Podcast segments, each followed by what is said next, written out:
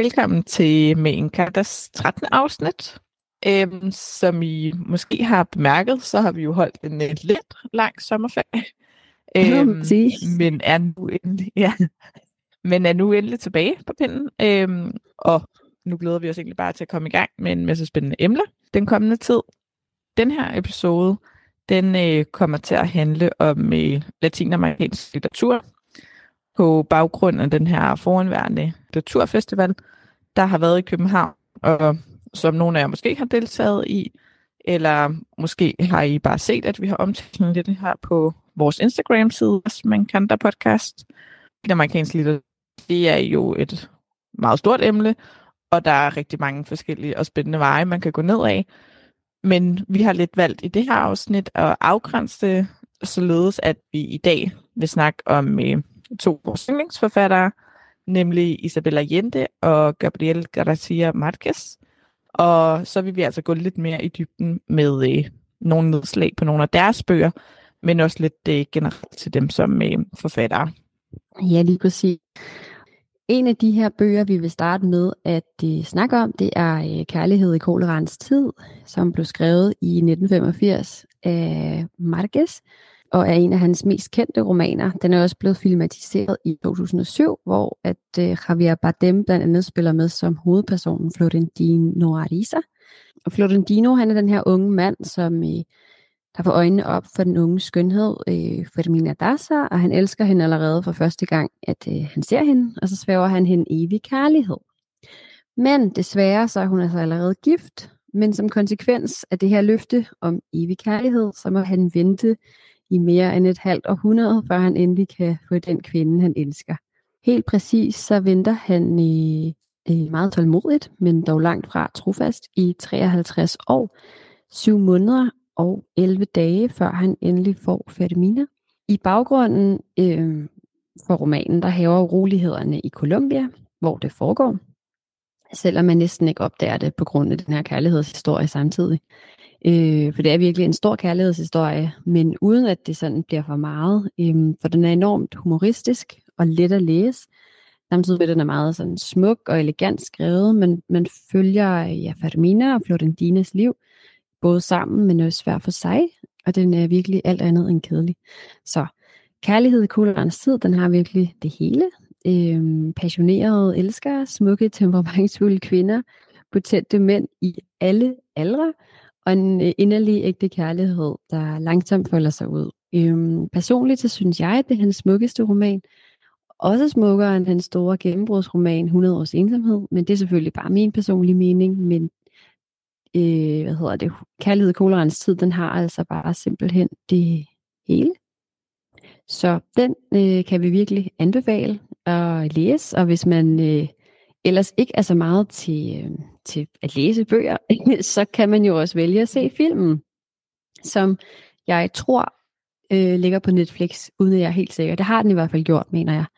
Øh, hvad hedder det? Mens vi lige er med, ved, hvad hedder det, Gabriel Garcia Marquez, så går vi lige videre til en anden bog, han har skrevet, som er en novellesamling, der på dansk hedder Den utrolige og sørgelige historie om den troskyldige Erendia og, og hendes ryggesløse bedstemor.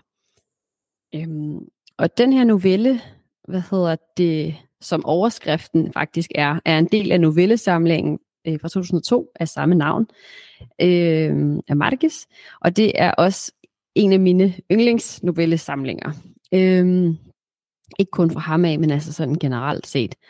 Og en af novellerne i bogen, øh, som sagt har den her over samme overskrift her, handler om øh, Erendia, og øh, hun er 14 år gammel og bor sammen med sin bedstemor, og øh, hjælper bedstemoren med absolut alt i hjemmet. Med alle slags rutiner fra bedstemoren vågner, til bedstemoren skal puttes om aftenen. Øh, så Erendia, hun slider og slæber for sin øh, bedstemor. Hun gør huset rent, vasker tøj, laver mad. Hun står simpelthen for alt. Men en nat, øh, fordi hun er så træt, så glemmer hun at puste lyset ud, hvilket resulterer i, at hele huset brænder ned, og alle ejendelene også stort set. Øhm, og derfor står hun altså så i gæld til bedstemor. Efterfølgende starter hun så et, jeg har kaldt det for et vandrebordel, for at sælge Erendiras ydelser og det her, det altså, viser sig at være en rigtig god forretning for bedstemoren, øhm, mens øh, Erendia, der hun øh, altså, er ved at blive fuldstændig slidt op og er helt ødelagt. Øhm, men i en af de her mange byer, øh, som de ligesom kommer igennem, der møder Erendira øh, øhm, Ulysses, som er en ung mand, der forelsker sig i hende. Og efterfølgende, der vil han hjælpe hende med at komme fri, og hjælper hende med at flygte fra bedstemoren. Men bedstemoren, hun er altså rimelig øh, snu, og hun, øh, hende kan man ikke narre så let. Så hun får den lokale myndighed til at jage dem og fange dem. Så at for at det her ikke skal ske igen, og de stikker af, så holder bedstemoren altså Erendi der indespærret med lænker, lænket fast til sengen, hvor hun altså så skal fortsætte med sine nydelser. Det lykkes dog Erendi der at flygte, da Ulysses stikker bedstemoren ihjel. Men Erendi der hun flygter altså uden ham. Hun flygter alene, og hun har bare brug for at komme væk, væk, væk fra alt, øhm, og løber hen imod friheden. Så historien, den er altså den er rigtig barsk, men den er samtidig også bare fortalt på en måde, som kun kan. Og derfor så synes jeg, at den bliver enormt øh, elegant og let at læse, og også humoristisk at læse. Øhm.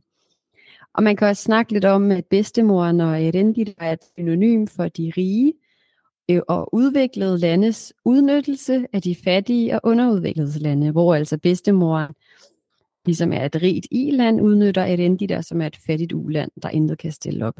Men altså i hvert fald kan man jo snakke rigtig meget om den her novelle, og om symboler, og hvem Erendi der egentlig er, og hvem bedstemoren egentlig er. Men, øh, men novellen her, det er altså blot en af rigtig mange gode noveller i den her samling, og øh, alle novellerne er absolut virkelig gode og magiske. Nu vil jeg ikke komme ind på flere, for der skal også være øh, nogle noveller, som, øh, som ikke er blevet gennemgået her. Ikke?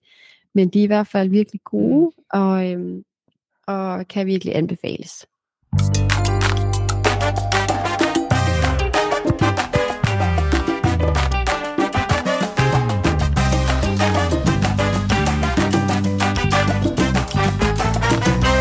Hvis vi så øh, går fra Gabriel Garcia Marquez til en anden meget øh, ja, central forfatter, når man nu snakker om latinamerikansk litteratur. Så er det selvfølgelig svært ikke at nævne den chilenske forfatter, Isabella Allende, som jo også er niece af den tidligere præsident i Chile, Salvador Allende, der jo blev afsat og ja, dræbt under militærkup i 1973, og øh, hvorefter at øh, generalen Augusto Pinochet jo kom til magten. Og herefter så øh, ja, så Isabel Allende og hendes familie sig nødsaget til at forlade deres hjemland Chile, for øh, ja, først at tage til Venezuela i en årrække, og så altså sidenhen til øh, USA, hvor at øh, Allende så har boet siden.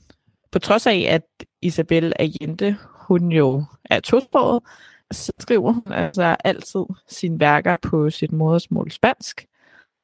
Og jeg tænker også, at Isabella Allende nok er en af de mest kendte latinamerikanske forfattere herhjemme i Danmark.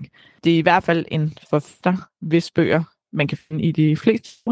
Og jeg Gabriel Garcia Marquez i hvert fald nogle af hans ja, helt store klassikere, som ja, 100 år ensomhed, som du også nævnt i dem. Det tror jeg er nogle ret gense bøger, man kan finde i de fleste boghandler, ikke? Jo, øhm, helt sikkert. Helt sikkert. Faktisk også på biblioteket.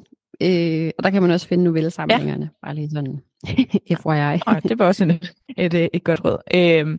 Men ja, øh, Isabella Jente, hun øh, har jo skrevet en lang række bøger gennem de sidste årtier. Så der er virkelig rigtig meget, man kan kigge nærmere på.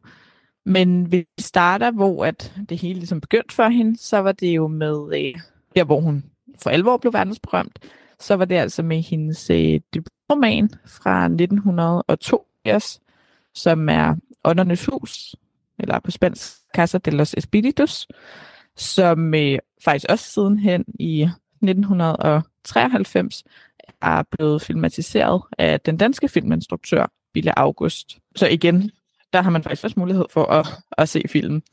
Åndernes Hus, det er øh, ligesom en øh, slægtsroman om med tre generationer.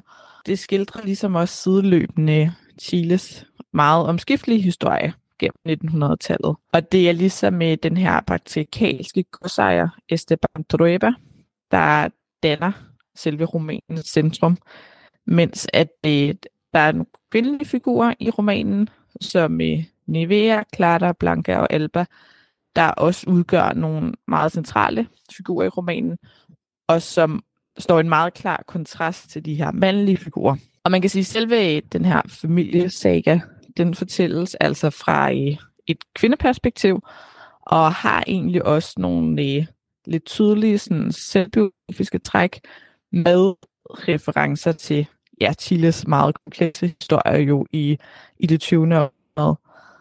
Så der er ligesom de her forskellige karakterer, der også repræsenterer de forskellige kræfter, man kan finde i det chilenske samfund. Og øh, historien, den fortælles ligesom skiftevis af Estebans barnebarn, Alba, der ligesom rekonstruerer familiehistorien gennem nogle nedskrevet vidnesbyrd for hendes bedstemor Clara. Og så afbrydes Albas fortællinger ligesom af Esteban Drøber selv øhm, og hans egne hændringer. Men ja, man kan sige, det er, i og med det er den her familiesaga, så foregår der også utrolig mange ting i bogen, som jeg egentlig bare synes, at man selv skal, skal læse for at, at, at vide mere om. Øhm, men man kan ligesom sige, at som også to ja, søjler eller punkter, der ligesom er gentagende i bogen, det er nemlig det her med øh, kvindefrigørelse og kommunisme, som ligesom er to evige spøgelser i, i huset, der ligesom hjemsøges de her overnaturlige kræfter. Og så, øh, hvis vi derimod lige spoler tiden måske lidt mere frem, altså til 2022, så øh, udkom der nemlig øh, en ny roman for, for Bella Allende, øh, Violetta, og den synes vi helt klart også lige er værd at nævne for øh, en øh, fortælling om Violetta Valles liv, som øh, ligesom bliver fortalt af hendes barnebarn Camillo. Violettas liv, det påvirkes både af Første Verdenskrig, den spanske syge og depressionen, hvor at hendes familie de ligesom mister alt og altså er nødsaget til at trække sig til et afsidesliggende del af landet. Og Violetta har ligesom også sin øh, store beundrer, dyrlægestuderende Fabian, som hun senere hen også ender med at blive gift med. Senere der møder hun så også øh, piloten Julian. Derimellem står der ligesom drama i sig selv. Men øh, dertil så følger man altså også Violettas vej til ligesom at sikre sig selv økonomisk. Dermed også få opbygget en øh, mindre formue, og altså også gøre sig uafhængig af alle mændene omkring hende hvilket jo var højst utraditionelt for kvinder på det her tidspunkt også, øh, som gældre. Jeg vil sige, personligt så kunne jeg i hvert fald rigtig godt lide Violetta. Jeg synes, at ja, bogen det er en virkelig god skildring af nogle af de her dramatiske begivenheder i det 20. århundrede med udgangspunkt i Chile. Samtidig så er Violettas personlige historie også bare ja, meget gribende og beundringsværdig i bogen. Man kan egentlig også sige lidt, at når man generelt kigger på øhm, Isabella Jentes forfatterskab, så er et helt centralt tema, nemlig også det her med kvindens kamp for lighed og retfærdighed i et mandsdomineret verden, hvilket også kommer til udtryk i det her med, at hovedpersonerne i største delen af Agentes bøger altså også er kvinder, ikke? Og særligt også, det kan vi jo også særligt se det her med Violetta, der ligesom prøver at gøre sig selv økonomisk uafhængig, øh, og ligesom bryder med mange af de her normer. Og så øh, dertil så øh, er det også meget oplagt at nævne det med magisk realisme, når man snakker om Isabel Allende, som ligesom øh, er den genre, hun skriver i, og magisk realisme, det opstod ligesom i løbet af 1970'erne og 80'erne med blandt andet de latinamerikanske falder som Isabella Allende selv, og også øh, Gabriel Garcia Marquez. Den her magisk realisme viser ligesom det her uvirkelige, mærkelige og lidt sager, som ligesom bliver inddraget på en måde, så det ser ud til at være noget dagligt eller almindeligt. Men ja, det ved jeg også i hvert fald, du i dem har beskæftiget dig meget med, ikke? Øh, jo, jo, det er rigtigt. Det er rigtigt. Jo, altså magisk realisme, det er ligesom du siger, øhm, magiske elementer, kan man sige, på en eller anden måde, der bliver realistisk. Så det er ikke sådan, at du tænker, nå, det var mærkeligt, eller Og det her, det kommer mm. godt nok bag på mig, at, at der lige er et spøgelse her, eller en, en ånd i huset her. Altså det tænker ja. man, jamen, selvfølgelig er der et spøgelse i huset, eller selvfølgelig er der altså en ånd i huset. Hvor, altså hvor skulle den ellers være, ikke? Ja, ja. Altså så det er de ja. her magiske elementer, eller ikke nødvendigvis magiske, men uvirkelige, mærkelige sager, som du også nævner, mm. som bliver gjort til en helt normal del af sådan romanens virkelighed, ikke? Øh, men det er rigtigt, at de, ja, de her forfattere, de øh, har beskæftiget sig meget øh, med det her. Eller man kan jo sige, at genren er jo mere blevet skabt ud fra deres bøger, ikke? End at bøgerne ja. er blevet skabt i genren, hvis det giver mening. Mm, så, øh, men, øh, så jeg... ja, for at kategorisere deres øh, skrivestil, har man så valgt at kalde den magisk realisme, fordi at de har de her elementer af en masse magiske, magiske ting, der kan ske, som bare virker fuldstændig almindeligt. Der er ingen, der rynker brynene over at se en mm. gammel mand med vinger, for eksempel, som er en af novellerne i, øh, i øh, den her øh, novellesamling af Marquez, som jeg også har snakket om. Øh, det er der ingen, der synes ja. er specielt mærkeligt, hvilket jo... Mm-hmm. Altså, jeg tænker, hvis man lige så en gammel mand med vinger, så vil man måske lige kigge en ekstra gang, ikke? Øh, men det bliver bare jo. gjort til sådan en, nå jamen selvfølgelig, han har bare nogle vinger, okay. ja, ja. Så jeg tror også, eller ja, så jeg tror vel egentlig også, at ja, vi kan sige det her med, at hvis man bare gerne vil i gang med at læse noget litteratur af nogle latinamerikanske forfattere, så er Isabel Allende og Gabriel Garcia Marquez altså bare nogle ja, virkelig uundgåelige og virkelig gode forfattere at kaste sig ud i, da de jo begge to har vildt mange gode og fantastiske bøger, hvor at man virkelig bare bliver opslugt og, øh, og kan virkelig leve sig ind i de der univers og scener, som de beskriver i deres bøger. Så ja, det er da i hvert fald bare en, en stor anbefaling for os at kaste sig ud i nogle af dem i hvert fald. Helt sikkert. Derfor så er vores øh, anbefaling i den her måned altså helt generelt latinamerikansk litteratur.